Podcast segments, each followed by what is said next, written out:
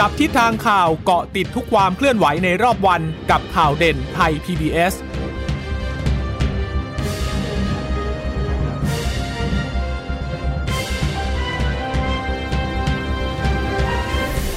สวัสดีค่ะ สวัสดีค่ะ ตอนรับคุณผู้ฟังสู่ข่าวเด่นไทย PBS นะคะ เราพบกันเป็นประจำทุกวันจันทร์ถึงศุกร์บ่ายๆ แบบนี้ค่ะอัปเดตข้อมูลข่าวสารที่เกิดขึ้นในรอบวันนะคะ เช่นเคยกับดิฉันจีราชาตาเอี่ยมรัศมี และคุณพึ่งนภาคล่องพยาบาลค่ะ ค่ะ สวัสดีคุณผู้ฟังทุกท่านนะคะ ที่รับฟังเราผ่านทางสถานีวิทยุที่เชื่อมโยงสัญญาณจากไทย PBS ด้วยนะคะ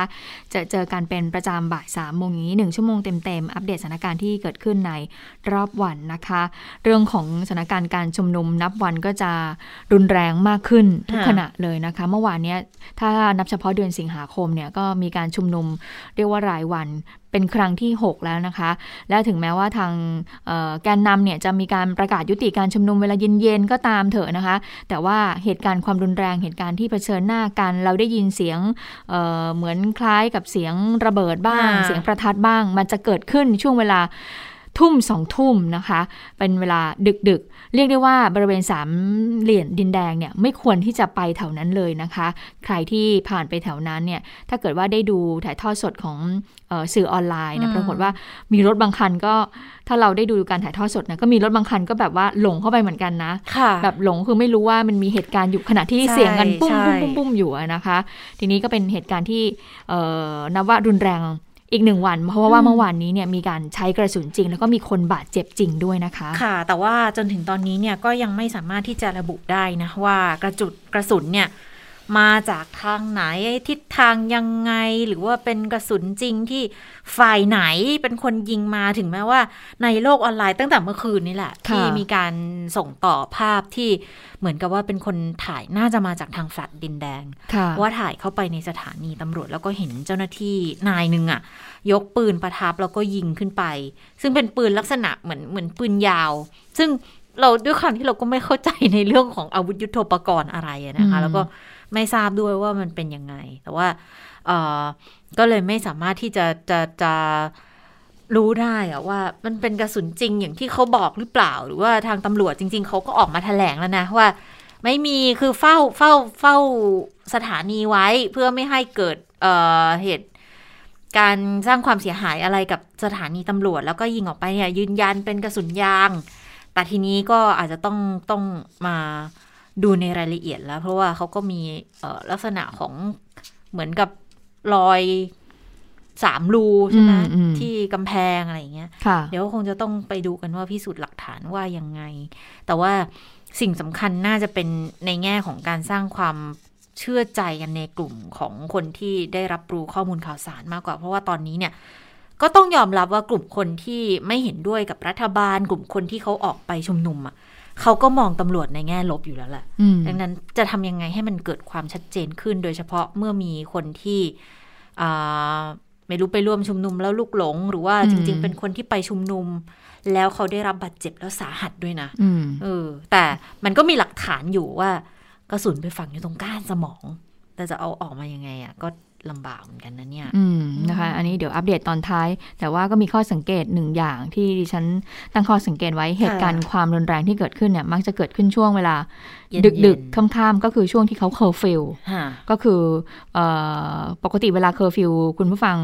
บรรยากาศในพื้นที่กรุงเทพเนี่ยการจราจรเขาก็จะค่อนข้างน้อย ก็คือว่าเขาต้องรีบรีบกันเข้าบ้าน เพราะฉะนั้นความวุ่นวายที่เกิดขึ้นเนี่ยมักจะเกิดขึ้นในช่วงเวลานั้นละค่ะ อันนี้ก็ไม่รู้เป็นหนึ่งในยุทธศาสตร์คิดเองนะอืมหนึ่งยุทธศาสตร์ของกลุ่มผู้ชุมนุมหรือเปล่าที่ออกมาเคลื่อนไหวในช่วงเวลานี้ ซึ่งถ้าเกิดว่าเป็นเวลาปกติไม่มีการเคอร์ฟิวโหสามทุ่มนี่รถยังติดอยู่เลยค่ะแน่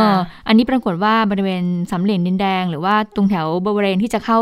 วิภาวดีเนี่ยถนนโล่งมากเลยนะคะ เหมือนกับรู้ว่า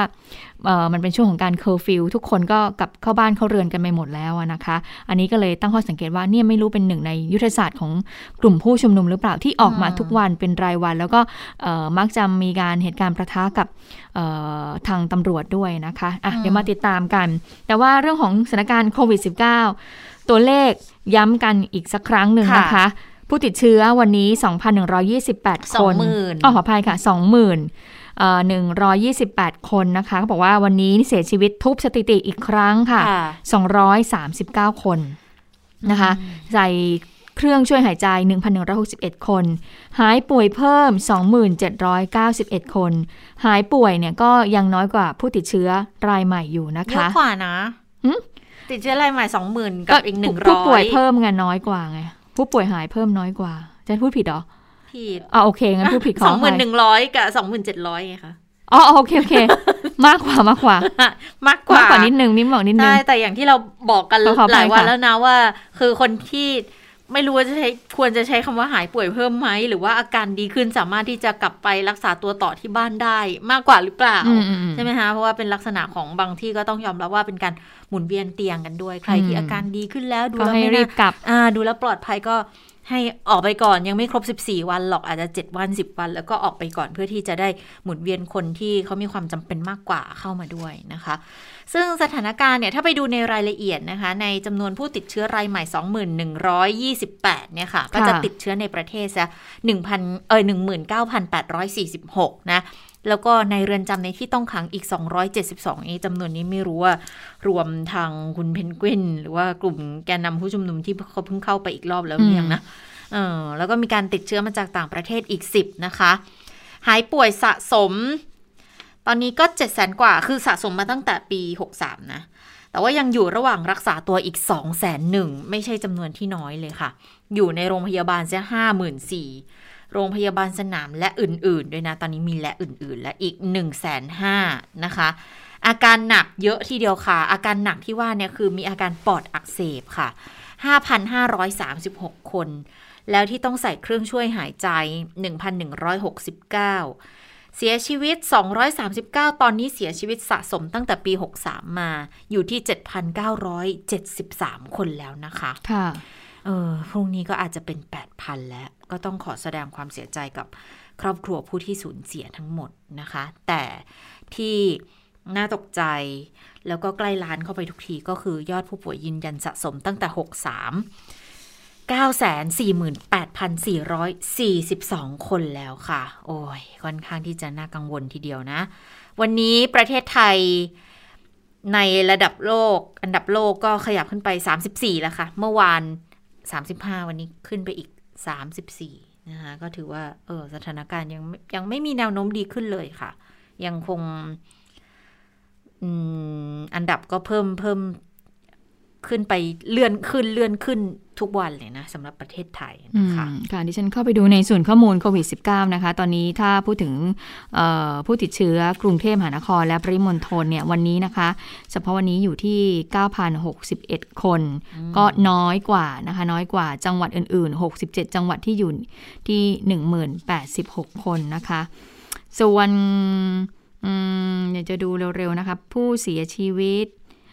อ่าดูพื้นที่ผู้ติดเชื้อในกรุงเทพก่อน วันนี้ผู้ติดเชื้อในกรุงเทพ 4,397 คนค่ะค่ะรองลงมาสมุทรสาคร 1,843 คน แล้วก็สมุทรปราการ 1,200 คนชลบุรีอันดับ 4 1,182 คนค่ะแล้วก็นนทบุรี พระนครศรีอยุธยาฉะเชิงเซาสระบุรี ราชบุรีศรีสะเกดก็ติด 1 ใน 10 อันดับที่มีผู้ติดเชื้อสูงสุดในวันนี้ของประเทศนะคะ ค่ะ ไปดูที่อ่าวัคซีนนิดนึงค่ะอ่าวัคซีนเป็นยังไงบ้างแล้วฉีดกันไปเพิ่มมากขึ้นมากน้อยแค่ไหนนะนะคะเออยอดฉีดทั่วประเทศเมื่อวานนี้ 5 0 0แสนโดสค่ะ เข็มที่ 1 ก็ 3 7 0 0 0เข็มที่ 2 1 0 0 0 0เอ่อ18,000 เข็มที่ 3 ก็คือให้บุคลากรทางการแพทย์ด่านหน้าทั้งหลายนะคะ 15,000 กว่าคน เมื่อวาน ทำให้ตัวเลขการฉีดสะสมอยู่ที่ 24 ล้านโดสแล้วค่ะ ในอืม77 จังหวัด บางวันมันก็แปลกนะคุณเชอตาม บางวันก็ 5 0 0แสนโดส บางวันก็แสนโดส บางวันไม่รู้เขาเขามีการเฉลี่ยกันยังไงนี่มีการจัดสรรการฉีดกันยังไงเนาะมันคือตัวเลขถามว่า 5 0 0แสนโดสเนี่ยก็ถือว่าเป็นเรื่องดีนะ ที่ฉีดได้มากอย่างนี้นะคะ แต่บางวันก็น้อยแล้วเกินแสนโดสสองแสนโดสก็ไม่เข้าใจเหมือนกันว่าเอ่อเรื่องของวัคซีนน่ะจะมีปัญหา ในการส่งไปไม่ถึง หรือว่ามันติดขัดในส่วนไหนที่ทำให้ไม่สามารถที่จะฉีดได้ในจำนวนที่มาก ๆ อันนี้ค่ะตั้งข้อสงสัยอยู่เหมือนกันนะคะ ค่ะ อย่างที่ไทย PBS ตอนนี้ก็ต้องปิดศูนย์ฉีดไปอีกครั้งแล้วนะคะ แต่ว่าโอ้ยหลายวันแล้วนะใช่ใช่ใช่แต่แต่แต่เหมือนกับที่ให้คำอธิบายมาตอนนั้นเนี่ยก็คือคือตอนนี้เนี่ยศูนย์ฉีดต่างๆ ในพื้นที่กรุงเทพจะได้รับการค่ะจัดสรรโดยตรงจากทางกรมควบคุมโรค แล้วเขาบอกว่าพอดีได้ได้จัดสรรเพิ่ม ดังนั้นก็ต้องไปวางระบบกันก่อนว่า ที่จัดสรรเพิ่มเนี่ยเดี๋ยวจะต้องลงทะเบียนอะไรเพิ่มเติมอะไรยังไง แล้วกลุ่มคนที่ถูกเลื่อนฉีดมาก่อนหน้านี้เนี่ยอาจจะต้องเคลียร์กันนิดนึง เพราะว่าบางส่วนเขาอาจจะไปได้วัคซีนจากจุดอื่น ๆมาก่อนแล้ว อย่างเช่น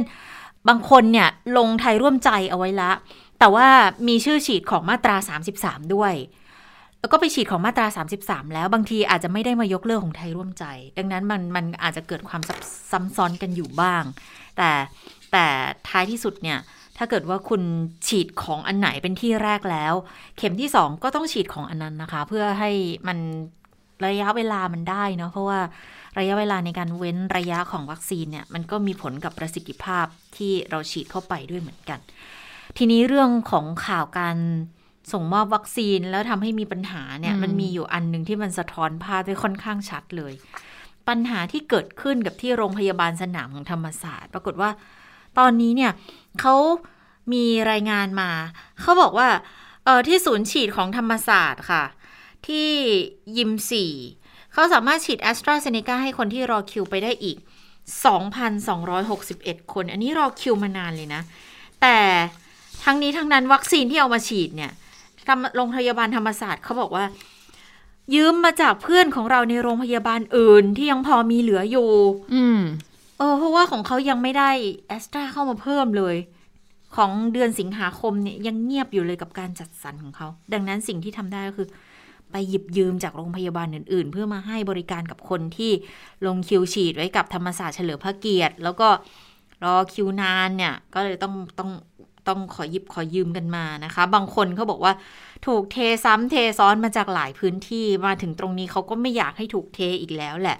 ก็ต้องไปหามา แล้วที่หามาได้ที่ขอยืมมาได้เนี่ยค่ะ ก็บอกว่าเดี๋ยวจะหมดในอีกวันสองวันนี้แล้วล่ะ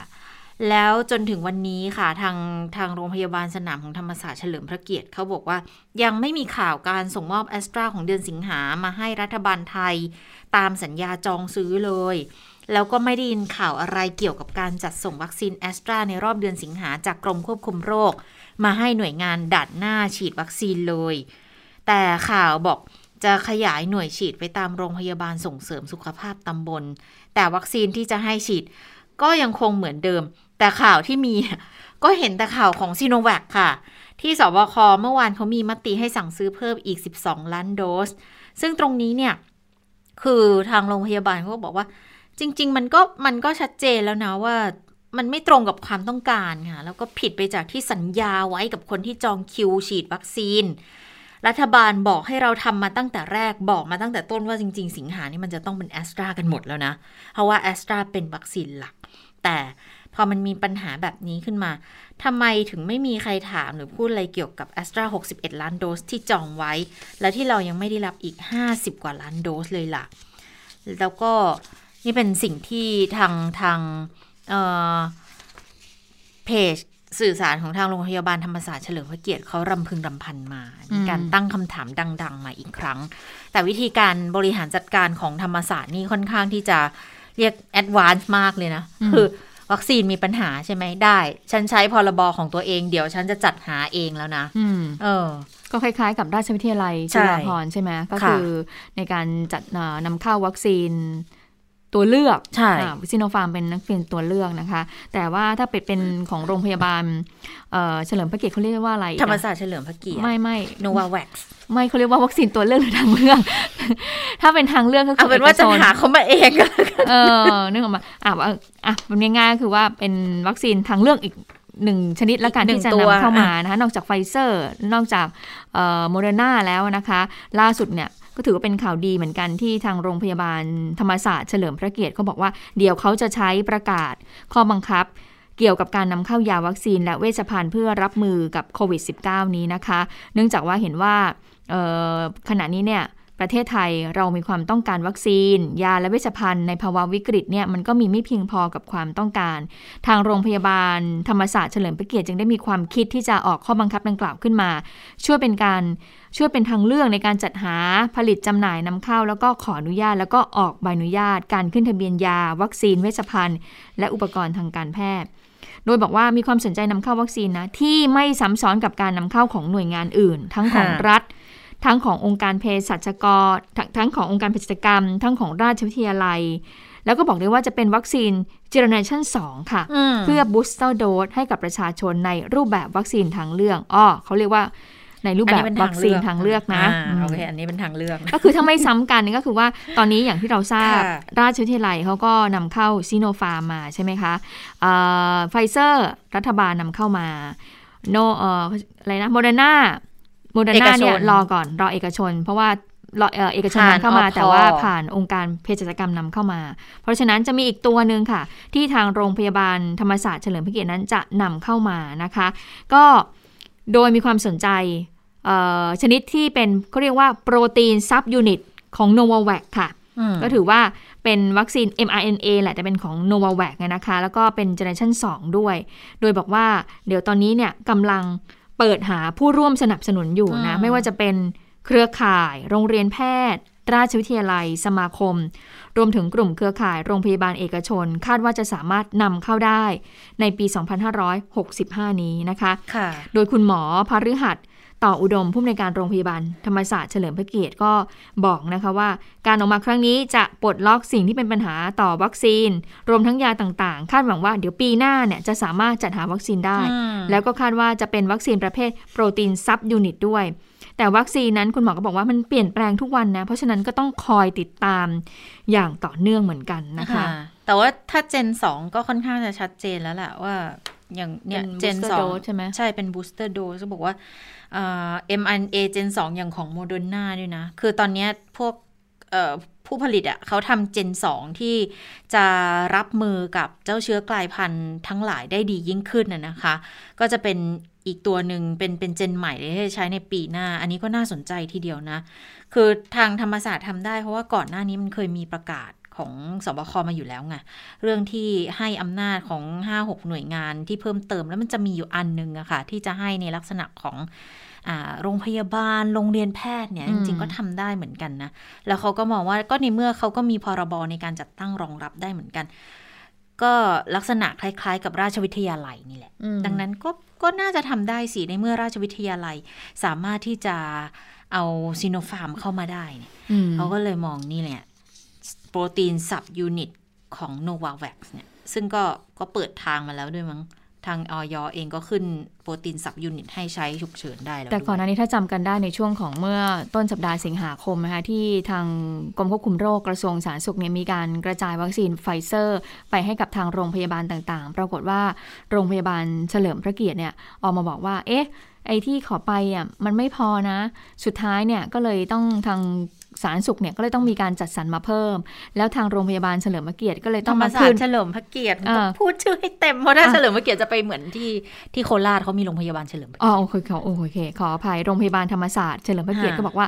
เอ๊ะยังไม่ได้เลย ขอจัดสรรเพิ่มได้ไหม ถ้าเกิดว่านำเข้าเองจะไม่มีปัญหาไงละ เพราะว่าเป็นคนนำเข้าเองมาแล้วไงอืมเออเพราะฉะนั้นจะจะจะไม่มีปัญหาในเรื่องของเออวัคซีนบูสเตอร์โดสที่จะนำเข้ามาว่าจะยังไงจะได้รับการจัดสรรครบ หรือเปล่านะคะอืมอะเพราะฉะนั้นค่ะอันนี้ก็เป็น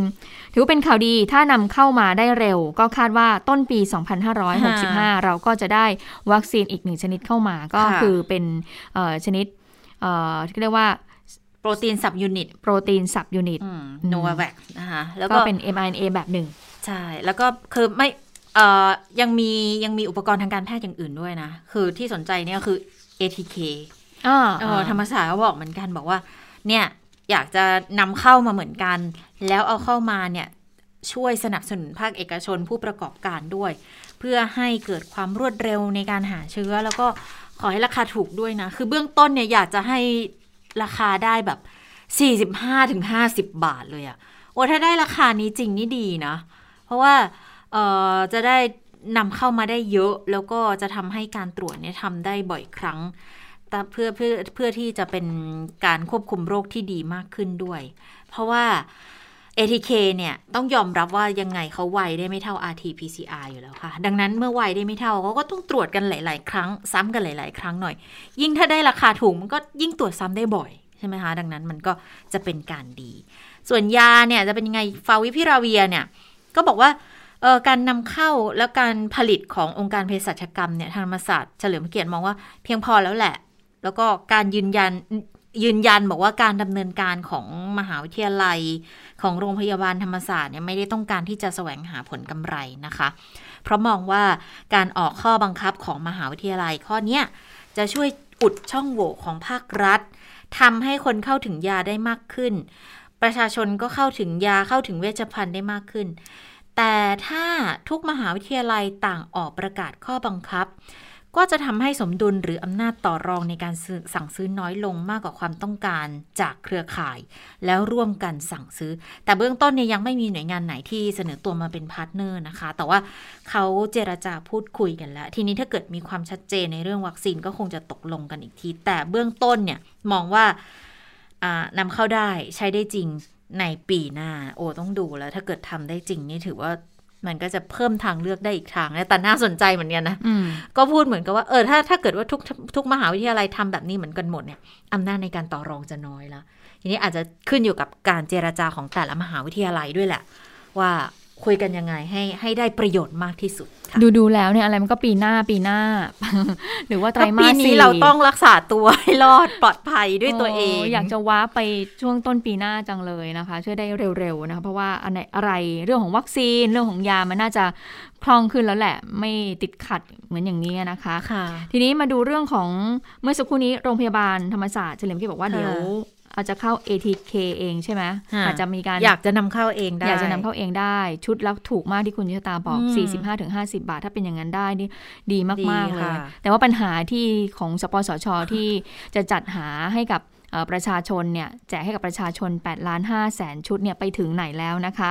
หลังจากที่ทางแพทย์ชนบทเนี่ยออกมาตั้งข้อสังเกตแล้วออกมาคัดค้านว่า เอ๊ะไอ้ที่ผ่านการเอ่อประมูลกันมาเนี่ยมันได้มาตรฐานหรือเปล่านะคะไอ้ยี่ห้อเลอผูของจีนเนี่ยในราคาชุดละ 70 บาทนะคะ แต่ว่าทางหน่วยงานที่เกี่ยวข้องกระทรวงสาธารณสุขเขาก็ยืนยันว่า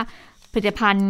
เอ่อชุดตรวจ ATK ตัวเนี้ย มันได้คุณภาพได้มาตรฐานผ่านออยนะ มีการนำไปใช้ในหลายประเทศ ไม่ได้มีปัญหาอย่างที่ทางแพทย์ชนบทนั้นได้ออกมาตั้งข้อสังเกตเอาไว้นะคะ แล้วปรากฏว่าต่อมาเนี่ยแพทย์ชนบทก็ออกมา บอกว่าอะงั้นถ้ามาดูนะ ดูอีกเอ่ออีกเรื่องหนึ่งเพราะว่าตอนนี้สารสุขมีการจัดสรรงบประมาณอีก 180 ล้านบาทให้กับทางองค์การเภสัชนั้น จัดซื้อ ATK อีกล็อตนะคะ วันนี้ที่ประชุม EOC ของกระทรวงสาธารณสุขมีการพูดถึงเรื่องนี้เหมือนกันนะคะ ก็บอกว่า สาธารณสุขให้มีการจัดซื้อชุดตรวจ ATK สำหรับบุคลากรทางการแพทย์ งบประมาณ 180 ล้านบาทค่ะ เขาบอกว่าเป็นแผนที่ขอจากรัฐบาลมานานแล้วนะ ไม่ใช่เพิ่งมาขอเลย เนื่องจากกรมควบคุมโรคเนี่ยมีข้อกำหนดให้เพิ่มการคัดกรอง ในสถานประกอบการต่างๆ เพื่อให้แยกผู้ติดเชื้อได้เร็ว และก็เข้าสู่ระบบการรักษา ซึ่งในส่วนของบุคลากรสาธารณสุขนั้น ในการปฏิบัติงานกับผู้ป่วยนั้น ก็มีความระมัดระวังอย่างเต็มที่ แต่ก็ยังมีการติดเชื้ออยู่นะคะ ดังนั้นทางสาธารณสุขเนี่ยจึงมีนโยบายค่ะให้ตรวจ ATK ในกลุ่มเจ้าหน้าที่สถานพยาบาล สัปดาห์ละหนึ่งครั้งนำร่องทดลอง 4-5 สัปดาห์ก่อน ทั้งในส่วนของโรงพยาบาลในสังกัด กระทรวงสาธารณสุข แล้วก็โรงพยาบาลโรงเรียนแพทย์นะคะ เพื่อเป็นการคัดกรองบุคลากรในเบื้องต้นนะคะ ส่วนงบประมาณก็มีกองบริหารการสาธารณสุข หรือกบรสเนี่ยเป็นผู้ดูแล ปกติแล้วกองทุนกองบริหารสาธารณสุขเนี่ยก็จะ ก็คือจะร่วมกับออยแล้วก็อพในการบริหารคลังอุปกรณ์ เครื่องมือแพทย์ต่าง ๆ อยู่แล้ว ไม่ว่าจะเป็นหน้ากากอนามัย หน้ากาก N95 หรือว่าชุด PPE นะคะ ที่มีการจัดซื้อแล้วก็กระจายไปทั่วประเทศ ดังนั้นผู้ที่เกี่ยวข้องก็จะออกข้อกำหนดในการซื้อ ATK อีกครั้งหนึ่ง อันนี้คือเป็นการถแถลงพูดถึงไอ้งบประมาณ 180 ล้านบาทนี่แหละนะคะ แล้วทีนี้ทางผู้อำนการกบรสพูดยังไงบ้างกับงบประมาณตัวนี้ก็บอกว่า เป็นงบกลางปี 64 ที่คอรมอเนี่ยอนุมัติให้มาแล้ว แต่ตอนนี้เนี่ยยังไม่ได้รับหนังสือยืนยันการจัดสรรงบเลยนะ ซึ่งหากส่งมาก็คาดว่าในสัปดาห์หน้า ก็จะมีการพิจารณาในเรื่องของคุณสมบัติของ ATK ที่จะใช้ ซึ่งตามหลักแล้วเนี่ยผู้ใช้สามารถ ซึ่งก็คือสารสุขเนี่ยสามารถที่จะกำหนดสเปคได้แต่กบรสก็ต้องมีการตั้งคณะกรรมการขึ้นมาจากหลายภาคส่วน ขึ้นมาช่วยกันพิจารณา นั่นก็คือกรมวิทยาศาสตร์การแพทย์ค่ะ ส่วนที่มีการหารือในเบื้องต้นเป็น ATK สำหรับให้ประชาชนตรวจด้วยตัวเอง หรือว่าที่เรียกว่า home use นั้น เพราะบุคลากรก็คือประชาชนคนหนึ่งและมีหลายส่วนงาน ดังนั้นจึงใช้ชุดตรวจที่สามารถตรวจได้เอง ไม่ได้กำหนดว่าเป็นยี่ห้อต้องเป็นแบบไหนพิเศษยังไง แต่ว่าให้เป็น ATK ที่ผ่านการอืมรับรอง แล้วก็ขึ้นทะเบียนกับออยของไทยเท่านั้นค่ะค่ะเอ่อนอกจากเรื่องของ ATK แล้วเนี่ยสิ่งที่มีการพูดคุยกันต่อเนื่อง หลังจากที่เมื่อวานนี้สบคแถลงเรื่องของการจัดซื้อจัดหาวัคซีนมาเพิ่ม แล้วก็มีชื่อของซีโนแวคมาอีก 12 ล้านโดสนะคะ ก็ก็เป็นคำถามเยอะเหมือนกันเนาะว่าอ้าวไหนเมื่อไหนไหนในเมื่อคุณก็รู้อยู่แล้วนี่ว่าอ่าซีโนแวคเนี่ยเขาอาจจะจะตอบรับกับสถานการณ์การระบาดของเชื้อณขณะนี้ได้ไม่ดีพอแล้วทำไมถึงจะต้องซื้อมาอีก 12 ล้านโดส วันนี้มีคำตอบ นายแพทย์เฉวศสารนำว่านะคะผู้อำนวยการกองควบคุมโรค และภัยสุขภาพในภาวะฉุกเฉินของกรมควบคุมโรคนะคะ ก็พูดถึงเรื่องนี้ระหว่างแถลงสถานการณ์โควิด แล้วก็ประสิทธิผลของวัคซีนในประเทศไทย ก็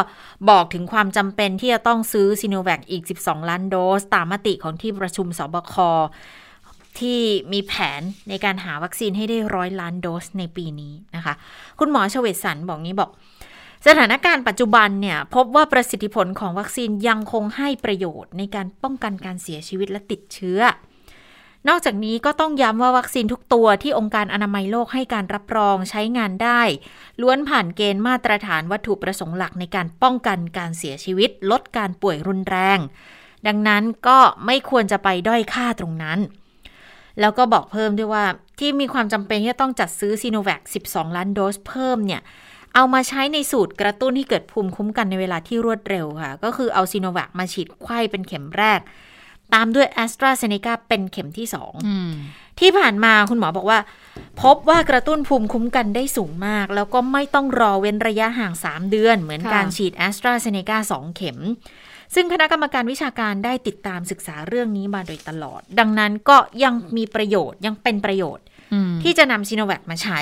ตอนนี้ก็มีแผนในการจัดหาจัดซื้อจัดหาเพิ่มเติมมาอีก 12 ล้านโดสนะค่ะคะ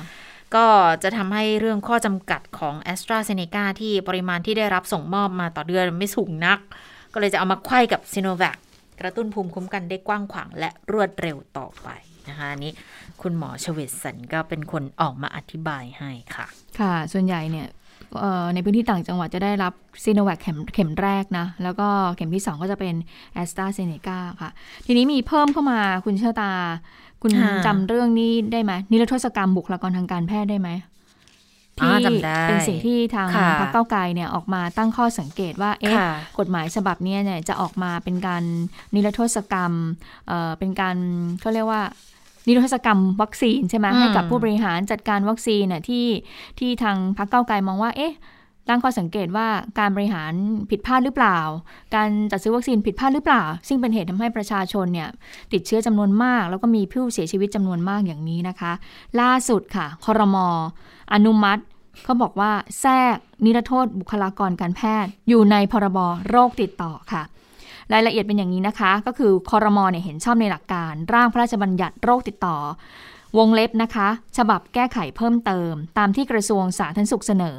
เป็นการแก้ไขเพิ่มเติม พระราชบัญญัติโรคติดต่อ 2558 ก็คือว่าแก้ไขเพิ่มเติมของพรบโรคติดต่อนั่นแหละนะคะ โดยกำหนดให้มีมาตรการที่จำเป็น มีประสิทธิภาพ ในการป้องกัน ระงับ ควบคุม หรือขจัดโรคติดต่อที่มีการระบาดในกรณีปกติ และในกรณีที่มีความรุนแรงให้ยุติ หรือบรรเทาโดยเร็ว โดยเพิ่มหมวดเกี่ยวกับ การจัดการสถานการณ์ฉุกเฉินด้านสาธารณสุขเข้าไปค่ะ เพื่อแยกกับการจัดการโรคติดต่อ ในสถานการณ์ปกติออกจากโรคติดต่ออันตรายร้ายแรง ที่มีลักษณะของการเกิดโรคอุบัติใหม่ โรคติดต่ออุบัติซ้ำที่อาจกระทบต่อความสงบเรียบร้อยของประชาชน หรือความมั่นคงของรัฐ เพื่อให้สาระของกฎหมายเนี่ยมีความสอดคล้องกับการดำเนินงานของสาธารณสุขในภาวะฉุกเฉิน และต่อไปจะได้ไม่ต้องประกาศใช้ พรกบริหารราชการในสถานการณ์ฉุกเฉิน โดยคอรมอก็บอกว่าให้คณะกรรมการกฤษฎีกาเนี่ยนำสาระของกฎหมายฉบับนี้ ไปปรับปรุงในรายละเอียดต่อไปค่ะ โดยหามาตรการคุ้มครอง บุคลากรทางการสาธารณสุขด่านหน้า และอาสาสมัครที่ทำงานไปตามปกติด้วย อันนี้ก็เลยเป็นมีการกำลังว่าการแก้ไขพรบโรคติดต่อ ฉบับนี้น่าจะเป็นการหาทางหนทางเพื่อที่จะนิรโทษกรรมให้กับอืมบุคคลที่เกี่ยวข้องกับเรื่องของการบริหารจัดการวัคซีนด้วยหรือเปล่านอกเหนือจาก บุคลากรด่านหน้าจริงๆนะคะ ที่ต้องทำงานที่ต้องรักษาผู้ป่วยโควิด -19 ค่ะ ค่ะ นี่มาดูเรื่องของออวัคซีนกันอีกนิดหนึ่ง วันนี้พอดีมีมีการประชุมคอรมอนะคะคอรมอวันนี้เขาอนุมัติวงเงินมัดจำซื้อวัคซีนไฟเซอร์ 20 ล้านโดสนี่ฉันนึกว่า นึกว่าลงลงนามในสัญญาสั่งซื้อจ่ายตังกันไปแล้วเรียบร้อยซะอีก ปรากฏว่าวันนี้เออมีการพูดถึงเรื่องของการอนุมัติวงเงินมัดจำด้วยนะ มัดจำวัคซีนไฟเซอร์ 20 ล้านโดส แต่ว่าในคราวเดียวกันเนี่ยค่ะคอรมอเขารับทราบเรื่องการจัดซื้อไฟเซอร์ เพิ่มอีก 10 ล้านโดส คือตอนนี้เนี่ยโดสในโดสที่มีในกระดาษของไฟเซอร์ที่เราจะซื้อก็คือ 30 ล้านโดส แต่วงเงินมัดจำเราเพิ่งจะวางมัดจำแต่ว่าเบื้องต้นเขาบอกว่าถ้าจะได้ก็คือภายในไตรมาสสุดท้ายของปีนี้นะก็เช่นเดียวกับอีก 10 ล้านโดสที่จะมีการสั่งซื้อเพิ่มเติมด้วยนะคะ สรุป แล้วก็คือว่าเราอะสั่งซื้อไฟเซอร์ 30 ล้านโดสถูกต้องใช่ไหม20ล้านโดสที่พูดถึงตัวเนี้ยเป็นตัวแรกๆเลยแรกๆเลยที่ที่พูดกันมาตั้งแต่อ่าแล้ววันเนี้ยเขาเพิ่งจะมาจ่ายเงินค่ามาจำกันเพิ่งอนุมัติวงเงินมัดจอ๋อเพิ่งอนุมัติด้วยยังไม่จ่ายด้วยำยังไม่ได้จ่าย แต่คาดว่าน่าจะนำเข้ามาในช่วงไตรมาสสี่ใช่ ส่งมาได้พร้อมกันนะคะอ่าคุณอนุชาบูรพชัยศรีเขาเปิดเผย บอกว่าก็รับทราบแล้วที่จะซื้อเพิ่มอีก 10 ล้าน แล้วก็มอบหมายกรมควบคุมโรคเป็นผู้ลงนามในสัญญากับทางบริษัทไฟเซอร์อืม แล้วก็พอรวมกับการจัดหาก่อนหน้าเนี้ย20 ล้านก็เท่ากับว่าจะมีไฟเซอร์ mRNA เนี่ย 30 ล้านโดส คาดว่าจะส่งมอบได้พร้อมกันอืมช่วงไตรมาสที่ 4 ของปีอืม2564 ค่ะ นี่แหละก็เป็นอีกหนึ่งเหตุผลที่ดิฉันอยากจะ warp ไปเร็ว ๆ เลยนะ ยังไม่ปลายปีกันสักทีนะ ตอนนี้เออยังกลางปีกันอยู่เลยอืมแต่ว่าสนะคะสถานการณ์โควิดเนี่ย ก็ติดเชื้อวันละสองหมื่นคนเองอะเอามาถ้าดูเฉพาะในกรุงเทพสิ ก็จะได้สบายใจขึ้นมาหน่อย 4,000กว่าคนเองแต่ละวันเนี่ยอืมก็เยอะอยู่นะคะ คุณเชษตาสี่พันกว่าคนเนี่ยก็หนึ่งเมื่อก่อนในสี่เนี่ยเมื่อปีหนึ่งปีในที่ห้าแล้วเนี่ย เราแค่ติดหลักร้อยเนี่ยเราก็ยังหูอืมตื่นเต้นหูใช่เรายังตื่นเต้นว่า เอ๊ะมันจะมาถึงเราไหม แต่ในนี้สี่พันกับสี่พันกว่าคนต่อวันเลยนะอะช่วยกันค่ะ ช่วยพยายามกันกดตัวเลขนี้นะคะ สิ่งที่ทำได้คือทำงานแล้วกลับบ้านกลับบ้านใช่มาทำงานทำงานกลับบ้านกลับบ้านทำงานค่ะค่ะ อะก็คิดว่าก็คิดในมุมบวกนะคะว่าค่ะอะยังมีงานให้เราทำอืมก็ยังมีอะไรที่ที่ยังต้องทำอยู่ช่วงนี้ก็ไม่ต้องไปไหนก็ถือว่าเป็นช่วงเก็บตังค์ไปก่อนนะคะตังค์ก็ค่ะ เก็บตังค์แล้วทำอะไรรู้ไหมคะคุณชะตาซื้อออนไลน์ไม่ใช่สิเออชอบออนไลน์มันก็จะเป็นหนทางหนึ่งเก็บตังค์ก็คือซื้อพวกอุปกรณ์ป้องกันโควิด -19 ใช่ไหมยารักษาโรค ทั้งหลายหน้ากากเออแอลกอฮอล์จริงๆเนี่ยถ้ากดมีใครไปทำมานะ จริงๆอะคนวันหนึ่งวันหนึ่งอะคนจะใช้จ่ายกับเรื่องพวกนี้เยอะเหมือนกันนะอืมเพราะอย่างน้อยเนี่ยเราออกจากบ้านเรามีค่าต้นทุนค่าหน้ากากอนามัยหกกแล้วนะก็ต้องมีแล้วอย่างน้อยแอลกอฮอล์ก็ต้องพกติดตัวทุกวันเลยนะคะค่ะอะตอนทีนี้มาถึงซีโนฟาร์มบ้าง ราชวิทยาลัยจุฬาภรณ์เขาบอกว่าเปิดรับลงทะเบียน ฉีดวัคซีนกับกลุ่มบุคคลทั่วไปทางเว็บไซต์ค่ะ 18 สิงหาคมนี้นะคะ ก็เป็นการประกาศจากทางเพจ โรงพยาบาลจุฬาภรราชวิทยาลัยจุฬาภรก็มีการเปิดให้ลงทะเบียนนะคะ รับการจัดสรรวัคซีนสำหรับบุคคลธรรมดาแล้วค่ะ เขาเปิดให้กับประชาชนอายุ 18 ปีขึ้นไป และยังไม่เคยเข้ารับการฉีดวัคซีนมาก่อนเลยนะคะ โดยทางโรงพยาบาลเขาก็ระบุว่าขอเชิญประชาชนอายุ 18 ปีขึ้นไป ที่ไม่เคยเข้ารับการฉีดวัคซีนเลยเนี่ยมาลงทะเบียนแล้วก็จองคิว นัดหมาย ฉีดวัคซีนโควิด -19 เขาระบุด้วยนะคะ คือ AstraZeneca และ Sinovac เข็มที่ 1ณศูนย์บริการฉีดวัคซีนโควิด -19 อ๋อ ไม่ใช่ซีโนฟาร์มด้วยนะคุณเจตาอืมเขาเป็น AstraZeneca แล้วก็ Sinovac ด้วย เป็นไข้ใช่ไหม ใช่ อ๋อไม่ไม่ไม่ใช่เป็นไข้ คือเข็มแรกเนี่ย คือมี 2 เข็ม คือจะเป็นแอสตราเซเนกาแล้วก็ซีนิแวกนะคะอะคุณผู้ฟังที่ฟังอยู่นะคะ แล้วก็อาอาจจะมีญาติรุ่นน้อง หรือว่าคนรู้จักรุ่นน้อง เพราะว่า 18ปีขึ้นไปเนี่ยก็คือยังยังวัยรุ่นอยู่ยังอยู่ในช่วงของมหาวิทยาลัยอยู่นะคะ บางคนเนี่ยยังไม่ได้รับการฉีดวัคซีนเลยนะคะ สามารถที่จะไปลงทะเบียนการฉีดวัคซีนผ่านทางเว็บไซต์ได้นะคะ ก็คือเว็บไซต์วัคซีนโควิด -19 cra.ac.th ค่ะ แล้วเขาก็มีการกำหนดไว้ว่าจอง 18 ก็จะฉีดวันที่ 19 สิงหาคมถึงวันที่ 3 กันยายนนะคะ จนกว่าจะเต็มจำนวน ซึ่งเขาตั้งเป้าไว้ว่าที่ 20,000 คนนะคะ มีเงื่อนไขนิดหน่อยค่ะ ก็คือ ผู้ลงทะเบียนเนี่ยจะต้องระบุเลขที่บัตรประจำตัวประชาชนด้วยนะนะคะ แล้ว 2. ราชวิทยาลัยไม่มีนโยบายฉีดวัคซีนสลับชนิดกันค่ะอืมอ่าเพราะฉะนั้นเอ่อไม่มีนโยบายเรื่องนี้จะไม่มีการฉีดวัคซีนไข้นะคะ แต่ว่าที่เขาบอกในช่วงต้นว่าก็คือลงทะเบียนจองคิวฉีดแอสตราหรือซีโนแวคเพราะว่าบางคนเขาอาจจะแบบอ่าผู้สูงอายุถ้าเป็นผู้สูงอายุมาใช่ไหมคะคืออาจจะเป็นอายุประมาณ 50-59 ปีอย่างเงี้ยก็อาจจะฉีดแอสตราเซเนกาเนี่ยนะคะ ก็ได้แอสตราเซเนกาไปอะสาม ผู้ลงทะเบียนเข้ารับการฉีดวัคซีน ไม่สามารถเลือกชนิดของวัคซีนได้ โดยราชวิทยาลัยค่ะ จะให้บริการตามโคต้าวัคซีนที่ได้รับการจัดสรรมาจากกระทรวงสาธารณสุข เลือกไม่ได้ด้วยนะคะ 4. ผู้ที่ลงทะเบียนสำเร็จ และได้วันเวลานัดหมายเข้ารับการฉีดวัคซีน กรุณาเตรียม QR code ที่ได้รับมาด้วยนะคะ 5. เข้ารับการฉีดที่ไหน คือฉีดที่ราชวิทยาลัยจุฬาภรณ์ที่เขามีศูนย์เปิดค่ะ ที่ CAT Convention Hall ค่ะ ถนนแจ้งวัฒนะซอย 7 แล้วก็บอกว่าให้มาตรงเวลาด้วยหรือว่ามาก่อนเวลาค่ะ15 นาที สรุปว่าเลือกไม่ได้อืมแต่ว่าเขามีแอสตราเซเนกาแล้วก็ซีเนแวคเข็มหนึ่งเอาไว้ เพื่อให้บริการฉีดวัคซีนตั้งแต่ประชาชนอายุ 18 ปีขึ้นไปค่ะ ค่ะ มีเรื่องต่อเนื่องจาก ATK นิดนึงนะคะ วันนี้เนี่ยแพทย์ชนบทออกแถลงฉบับที่3อืมเออเกี่ยวกับเรื่องของการจัดซื้อ ATK บอกว่า ATK เจ้าปัญหา นะคะ คือทางแพทย์ชนบทและภาคประชาชน เขาจะระดม 60 ทีมตรวจสอบ ATK เจ้าปัญหานี้เลยนะคะ เนื้อความเขาบอกว่าประมูล ATK 8.5 ล้านชิ้นเนี่ยมีการยกมาทั้งทีมเลยทั้งกระทรวงสาธารณาสุข อยองค์การเภสัชกรรม สปสชรามาธิบดี มาแถลงข่าวเรื่องของการจัดซื้อตามผลการประมูลที่ได้บริษัทออสท์แลนด์แคปปิตอลจำกัด เสนอ ATK ยี่ห้อ Lepu ถึงแม้ว่าจะมีข้อกังขาถึงคุณภาพและความแม่นยำทางแพทย์ชนบทบอกว่าสะท้อนชัดว่าการประมูลครั้งนี้ไม่ธรรมดานะคะถ้ากระทรวงจะอาศัยโอกาสที่มีการร้องเรียนข้อกังขา ATK ที่ผ่านการประมูล ก็สามารถทดสอบชุดตรวจ ATK Lepu และยี่ห้ออื่นใดในสนามจริงได้ ใช้เวลาแค่ 3-4 วันก็ทราบผลและว่าชุดตรวจ ATK เนี่ย มีประสิทธิภาพจริงตามที่ระบุไว้ไหมแต่กลับไม่ทำ คงเพราะไม่มั่นใจในผลการทดสอบในสนามจริงเช่นกัน โดยมีการอ้างอิงถึงผลการวิจัยที่ปากีสถานนะคะ ที่บอกว่าคือผลออกมาแล้วให้ยกเลิกการใช้เลือดผูเพราะว่าผลการตรวจสอบไม่แม่นยำนะคะแต่ว่าทางแพทย์ชนบทเขามองอย่างนี้ว่า กระทรวงเนี่ยยกทุกองค์คาพยพมาแถลงเพื่อยืนยันการจัดซื้อต่อไปว่าถูกต้องตามขั้นตอนแล้วอืมแต่การทำถูกต้องตามขั้นตอนมันไม่ได้แปลว่าจะได้ของดีมีคุณภาพราคาเหมาะสมเสมอไป อาจมีประโยชน์แอบแฝงหรือว่าได้สินค้าที่คุณภาพไม่ดีพอกับสถานการณ์วิกฤตมาใช้ก็ได้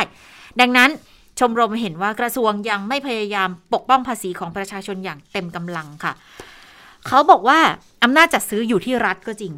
แต่อำนาจในการตรวจสอบหลังจัดซื้ออยู่ที่พวกเราประชาชนค่ะ ดังนั้นทางชมรมแพทย์ชนบท เขาจะร่วมกับเครือข่ายภาคประชาชนที่ได้ปฏิบัติการบุกกรุงทั้ง 3 ครั้ง ครั้งนี้เนี่ยปฏิบัติการครั้งทีสี่4 จะออกแบบอย่างนี้ จะระดมทีมปฏิบัติการ 60 ทีมในทุกภาคเลย ตรวจสอบ เข้าตรวจสอบชุดตรวจ ATK ที่ได้รับการประมูล ว่ามีคุณภาพ ทั้งความไวนะคะ sensitivity และ specificity เนี่ยเหมือนที่กล่าวอ้างไหม คือความไวและผลจำเพาะอย่างที่กล่าวอ้างไว้ไหม ผลบวกปลอมผลลบปลอมสัดส่วนเนี่ยเกินกว่าจะยอมรับหรือเปล่า แล้วจะเริ่มปฏิบัติการทันทีที่ชุดตรวจได้กระจายลงสู่พื้นที่ ถ้าพบว่าชุดตรวจคุณภาพต่ำเกินกว่าจะรับ เรื่องนี้ต้องมีผู้รับผิดชอบ อืมนั่นก็ก็คือความหมายก็น่าจะเป็นในลักษณะที่ว่า ก็ถ้าคุณซื้อมาแล้ว ถ้าคุณจะเอาจริง ๆ ก็ก็เอามา เอามาใช้ได้ ใช้ได้ไม่เป็นไร เดี๋ยวเราจะตรวจสอบแล้วจะจะเก็บผลการตรวจไว้ให้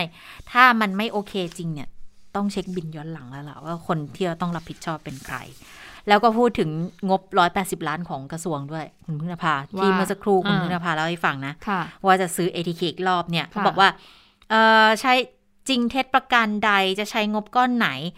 จะเป็นเลิกผูอีกไหมค่ะชมรมแพทย์ชนบทยืนยันบอก เรื่องเนี้ย ATK เนี่ยไม่ธรรมดา ดังนั้นฝากประชาชนทุกคนติดตามอย่างใกล้ชิดต่อไป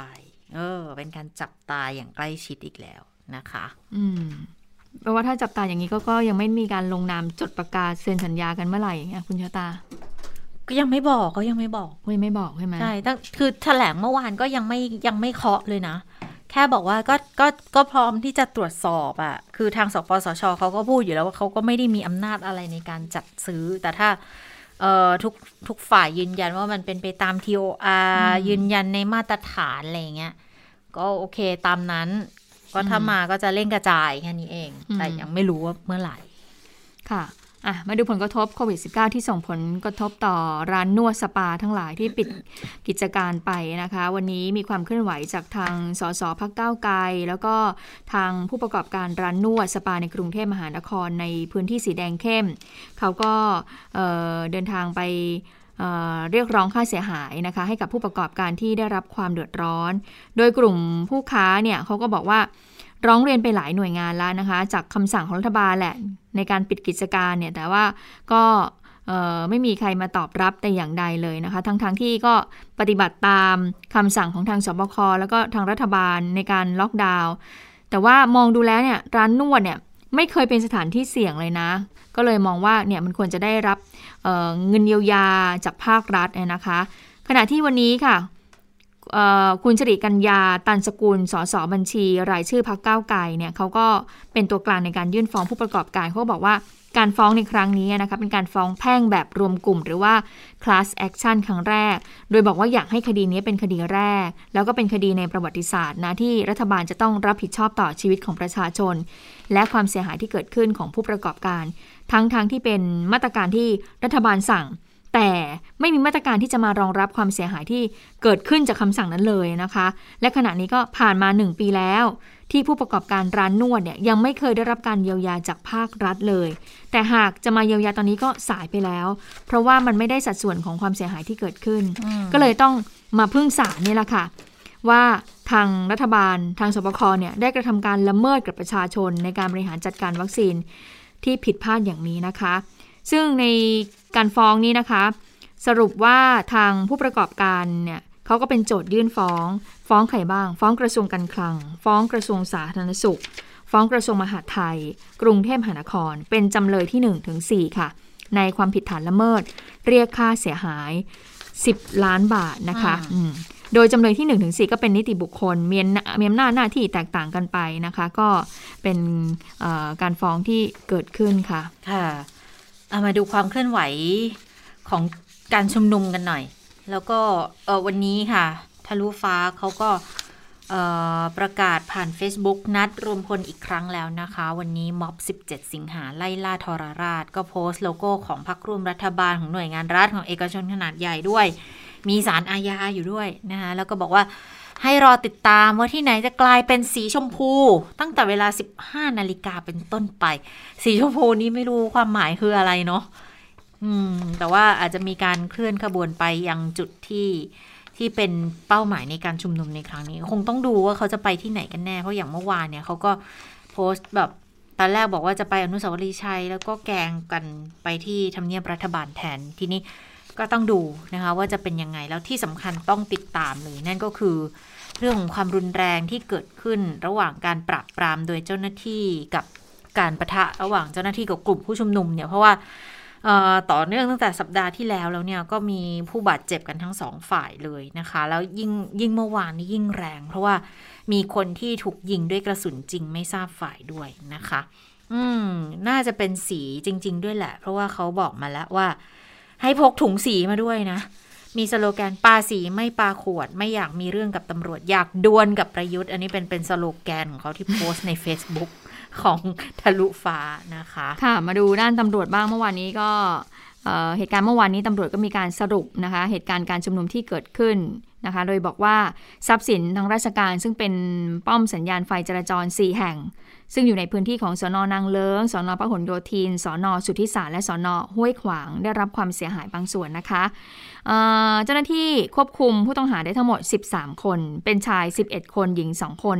และเป็นเยาวชน 5 คนค่ะ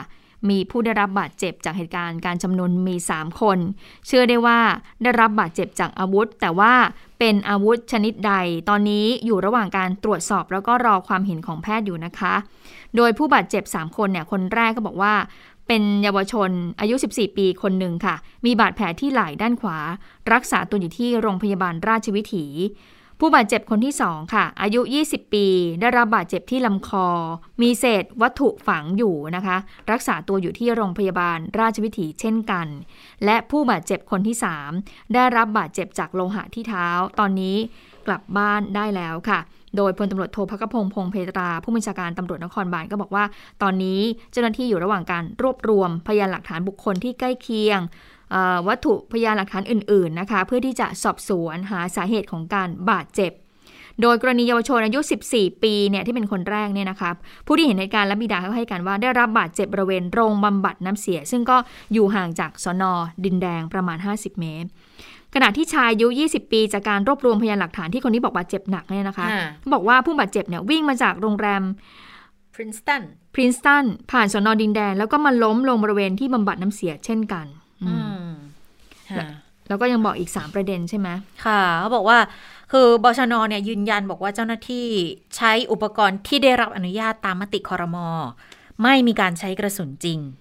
สองก็คือการรวบรวมพยานหลักฐานสอบปากคำบุคคลในที่เกิดเหตุเนี่ยคนบาดเจ็บวิ่งมาจากพรินสตันโรงแรมพรินสตันมาล้มที่โรงบำบัดน้ำเสีย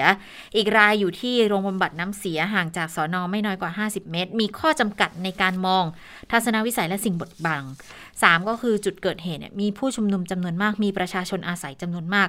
อยากขอความร่วมมือถ้าใครรู้เห็นเหตุการณ์หรือบันทึกเหตุการณ์ได้ เอามามอบให้กับพนักงานสอบสวนด้วยนะคะ ก็เห็นบอกว่าคลิป อันนี้ไม่คือดิฉันเห็นที่เขาแชร์แชร์กันบอกว่า คนที่ถ่ายคลิปอาจจะมีความผิดอันนี้แต่อันนี้ไม่ยืนยันนะว่าเป็นเป็นที่เจ้าหน้าที่แถลงแบบนี้จริงหรือเปล่านะคะอะ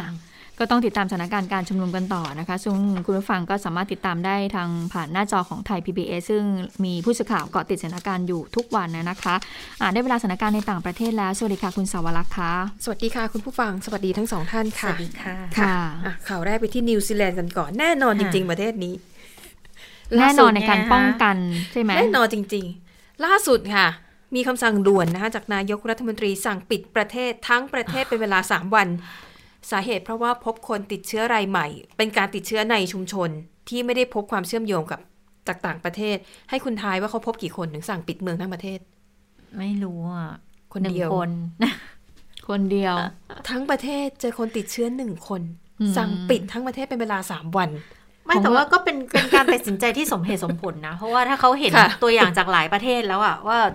มันแป๊บเดียวเท่านั้นน่ะ คือไม่แต่ก็กล้าไงกล้ากล้าไงกล้ากล้าที่ปิจะดทำใช่ไหมคะเออซึ่งแน่นอนนะคะเหมือนเดิมฟอร์มดีไม่มีตกนะคะจาซินดาอาร์เดนนายกรัฐมนตรีของนิวซีแลนด์ค่ะเขาก็ออกมาแถลงเหตุผลเลยนะ เนี่ยที่ฉันชอบตรงเนี้ยคือจะทำอะไรอะ่ะ แจ้งเหตุผลให้ประชาชนทราบชัดอืมๆว่าทำไมเราต้องทำแบบนี้ทำไมเจอแค่คนเดียวถึงต้องปิดทั้งประเทศ 3 วัน เธอพูดว่าอย่างนี้ค่ะ เธอบอกว่า การระบาดของอ๋อขออภัยไม่ใช่การระบาด การที่พบผู้ติดเชื้อหนึ่งคน และตอนเนี้ยแค่ต้องสงสัยนะ คือกว่าจะรอผลเนี่ยเขาบอกว่าหลายวันบอกเธอรอไม่ไหว เธอดูแล้วเนี่ยว่าถ้าหากว่ามันมีการระบาดของเอ่อไวรัสสายพันธุ์เดลต้าจริงๆอะมันจะกลายเป็นตัวพลิกเกม มันจะทำให้สิ่งที่นิวซีแลนด์ทำมาตลอดเนี่ย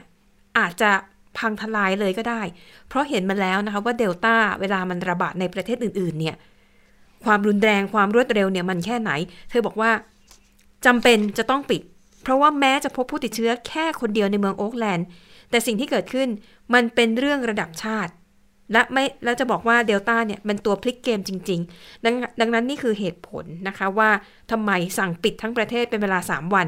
แต่ว่าเมืองที่พบผู้ติดเชื้อคนนี้ปิด 7 วันนะคะ อีกประเด็นหนึ่งค่ะที่เธอบอกว่าค่อนข้างกังวล เพราะพบว่าคือนี่เป็นครั้งแรกในรอบ 6 เดือนที่นิวซีแลนด์พบผู้ติดเชื้อที่เกิดขึ้นในประเทศ แล้วประเด็นสำคัญคือ สืบไม่พบว่าติดมาจากไหนก็บอกว่าอันเนี้ยน่ากลัวคือไม่รู้ที่มาที่ไป แล้วที่สำคัญไม่พบความเชื่อมโยงว่าผู้ติดเชื้อคนนี้เนี่ย คือไปอยู่ใกล้กับชายแดนหรือข้ามแดนหรือเกี่ยวข้องกับการเดินทางข้ามประเทศ หรือว่าไปเกี่ยวพันกับคนกลุ่มเนี้ยไม่พบเลย สิ่งที่กังวลคือ ถ้ามันระบาดแล้วแล้วมันอยู่ในนิวซีแลนด์อันนี้แหละน่ากลัวนะคะ นี่เป็นที่มาของการปิดประเทศ 3 วัน ประกาศเลยใช้เลยนะคะ แล้วก็นิวซีแลนด์ตอนนี้มีจุดอ่อนอยู่เรื่องหนึ่งนั่นคือเรื่องการฉีดวัคซีนเขายังช้าอยู่นะคะ ทั้งประเทศค่ะ ประชากรได้รับวัคซีนครบโดสเนี่ย 20%เท่านั้น แล้วก็มีแค่ 33%ที่ได้รับวัคซีนไปแล้วอย่างน้อย 1 โดสนะคะอะอันนี้ก็คือมาตรการล่าสุดของนิวซีแลนด์ประกาศออกมาแบบด่วนๆเลยค่ะ ส่วนที่มาเลเซียการเมืองยังต้องติดตามกันต่อนะคะ หลังจากที่เมื่อวานนี้มูยิดินมูยิดินยัสซินลาออกจากนายกรัฐมนตรี แต่ว่าสมเด็จพระราชาธิบดีเนี่ยยังให้เขาทำหน้าที่รักษาการต่อไป จนกว่าจะมีการแต่งตั้งนายกรัฐมนตรีคนใหม่ ซึ่งตอนนี้ชัดเจนแล้วนะคะว่ามาเลเซียจะยังไม่มีการเลือกตั้งในเร็วๆนี้ เพราะการระบาดของโควิด -19 คือจะให้คนออกมาเลือกตั้งเนี่ยก็คงจะไม่เหมาะ ดังนั้นด้วยพระราชอำนาจของสมเด็จพระราชาธิบดีที่มีอยู่แล้วนะคะ พระองค์จะเป็นผู้แต่งตั้งนายกรัฐมนตรีคนใหม่ ซึ่งวันนี้ค่ะ พระองค์นะคะให้ผู้นำพรรคการเมืองทั้งหลายค่ะ ได้เข้าเฝ้านะคะ แล้วก็ให้เสนอรายชื่อผู้ที่ควรจะได้ขึ้นมาเป็นนายกรัฐมนตรีคนต่อไปนะคะ ซึ่งหนึ่งในนั้นเนี่ยก็มีอันวาอิบราฮิม ซึ่งฝ่ายค้านเสนอ ก็ต้องดูว่าคราวนี้เนี่ย อันวาจะสมหวังเสียทีหรือยัง เพราะว่าก็ว่าจะได้จะได้หลายรอบก็ไม่ได้สักทีนะคะ แต่ทีนี้ก็ต้องพระองค์เนี่ยก็ต้องดูด้วยนะคะว่าผู้ที่ได้รับการเสนอชื่อขึ้นมาเนี่ยคนไหนที่จะได้รับเสียงสนับสนุนมากที่สุดจะอย่างไรก็แล้วแต่นะคะ คนที่ตัดสินใจเนี่ยก็คือสมเด็จพระราชาธิบดีของมาเลเซียนั่นเองนะคะ ก็ดูแล้วคิดว่าคงไม่น่าจะใช้เวลานานนะคะ ในในรายงานข่าวเนี่ยไม่ได้ระบุว่า จะต้องรออีกนานแค่ไหนถึงจะมีการประกาศรายชื่อคนใหม่นะคะเอาละค่ะ ไปต่อกันที่เอาที่ตอริบันก่อนละกันนะคะในอัฟกานิสถานค่ะ เมื่อกี้ก่อนที่จะเข้ามาจัดรายการเนี่ยมี breaking news ขึ้นมานะคะ สั้นๆ ว่ากลุ่มตอริบันเนี่ยแถลง อภัยโทษให้กับเจ้าหน้าที่ของรัฐบาลทุกคน และขอร้องให้กลับมาทำงาน อันนี้นะคะก็ถือว่าเป็นการส่งสัญญาณที่ดี แล้วก็ยังมีสัญญาณดีอีกอย่างหนึ่งนะคะ ก็คือว่าวันนี้นะคะ ซึ่งถือว่าเป็นวันแรกวันต้นแรกๆนะที่ตอริบันเนี่ยคุมอัฟกานิสถานได้ได้ได้เกือบทั้งประเทศ โดยเฉพาะในกรุงคาบู ในรายงานข่าวเนี่ยเขาพบว่ามีสถานีโทรทัศน์หลายแห่งค่ะ ให้ผู้สื่อข่าวที่เป็นผู้หญิง ออกไปรายงานข่าวในพื้นที่ ซึ่ง ประเด็นเรื่องนี้เป็นสิ่งที่หลายคนกังวลมาก เพราะว่าทราบกันดีว่าตอริบันเนี่ยซึ่งมีแนวคิดสุดโต่งจะไม่ยอมให้ผู้หญิงเนี่ยมีเสรีภาพในการทำงานหรือว่าการเรียนหนังสือแต่อย่างใด แต่การที่ผู้หญิงนะคะยังคงออกมาทำหน้าที่ออกมาทำข่าวมานั่งอ่านข่าว แล้วก็ไปตามที่ต่างๆได้เนี่ยก็โดยที่ไม่มีอะไรรุนแรงเกิดขึ้นกับพวกเธอก็ถือว่าเป็นการส่งสัญญาณที่ดีนะคะ แต่หลายฝ่ายเนี่ยยังไม่ค่อยไว้วางใจค่ะ บอกว่าขอดูไปนานๆก่อนละกัน ไม่แน่ใจว่าตอรีบันเนี่ยเขาจะเปลี่ยนไปแล้วจริงหรือไม่นะคะ ในขณะที่โจไบเดนประธานาธิบดีสหรัฐอเมริกาโดนโจมตีหนักเลยนะคะ ที่หลายๆ คนเนี่ยมองว่านี่ไงอเมริกาทอดทิ้งอีกแล้ว หักหลังพันธมิตรอีกแล้วอืมจู่ๆก็ถอนทหารออกไปโดยไม่คำนึงถึงเลยว่าอัฟกานิสถานเนี่ยจะตกอยู่ในที่นั่งลำบากแค่ไหนนะคะ แต่ว่าวันนี้ค่ะโจไบเดน ก็ออกมาแถลงย้ำอีกครั้งหนึ่งนะคะ ประเด็นหลักๆที่ไบเดนแถลงก็คือมองว่าสหรัฐเนี่ยเออคงทหารไว้ส่งทหารมาประจำการในอัฟกานิสถานใน 20 ปีแล้วนะ และ 20 ปีที่ผ่านมาเนี่ยสหรัฐช่วยเหลือทุกอย่าง ให้เงินในการอบรมสนับสนุนเงินเดือนทหารก็จ่ายให้ ฝึกฝนทักษะ 20 ปี อเมริกาคิดว่า อัฟกานิสถานเนี่ยน่าจะมีศักยภาพเพียงพออย่างน้อยเนี่ยสามารถปกป้องตัวเองจากกลุ่มตอริบานได้ และก่อนที่จะถอนทหารเนี่ยเอ่อเรียกว่าอะไรนะหน่วยงานที่เกี่ยวข้องของของของสหรัฐ ประเมินสถานการณ์ไว้ทุกอย่างแล้ว แล้วก็รวมถึงการที่ตอริบันจะต้องกลับมายึดเนี่ยก็คิดไว้แล้ว แต่สิ่งที่สหรัฐไม่ได้คิดอย่างหนึ่ง นั่นคือการที่กองทัพอัฟกานิสถานนั้น เวลาที่เผชิญหน้ากับกลุ่มตอริบัน ไม่สู้อยอมถอย ไม่มีการต่อต้าน ไม่มีการขัดขืนไบเดนบอกว่านี่คือสิ่งที่อเมริกานั้นไม่ได้ไม่เคยคิด ว่าอัฟกานิสถานเนี่ยจะลงเอยด้วยท่าทีแบบนี้ แล้วก็มองว่าจากที่เขาดูนะคะไบเดนเชื่อว่าต่อให้อเมริกาคงทหารต่อไปอีก 1 ปี 5 ปี 20 ปี ถ้าอัฟกานิสถานไม่มีใจไม่มีความคิดว่าจะลุกขึ้นมาต่อสู้เพื่อปกป้องประชาชนของตนเอง ก็ไม่มีประโยชน์ อเมริกาไม่ได้มีหน้าที่ต้องเข้ามาปกป้องประเทศนี้ เพราะว่าถือว่าอยู่มา 20 ปี ทุ่มงบประมาณไปล้านล้านดอลลาร์สหรัฐเนี่ย ก็ถือว่าเยอะแล้วนะคะอะอย่างไรก็ตามนะคะ อันนี้ก็เป็นประเด็นที่ประชาคมโลกนั้นจับตามองนะคะอะปิดท้ายค่ะเฮตินะคะ ก็ตัวเลขของผู้เสียชีวิตเพิ่มสูงขึ้นเรื่อยๆล่าสุดค่ะ เพิ่มสูงกว่า 1,400 คนแล้ว และสิ่งที่น่ากังวลอีกอย่างหนึ่งก็คือเรื่องของพายุโซนร้อนเกรสนะคะ ถ้าถล่มเนี่ย ถ้าพัดขึ้นชายฝั่งก็จะหนักเหมือนกัน เพราะว่าตอนนี้เนี่ยภารกิจการค้นหาและกู้ภัย คนที่ติดอยู่ใต้ซากอาคารนั้นยังคงดำเนินอยู่ แต่ถ้ามีฝนตกหนักน้ำท่วม นึกภาพไม่ออกเลยนะคะค่ะเอาละค่ะ และทั้งหมดก็คือข่าวเด่นไทย PBS วันนี้นะคะ เราทั้ง 3 คนลาไปก่อน สวัสดีค่ะ สวัสดีค่ะ สวัสดีค่ะ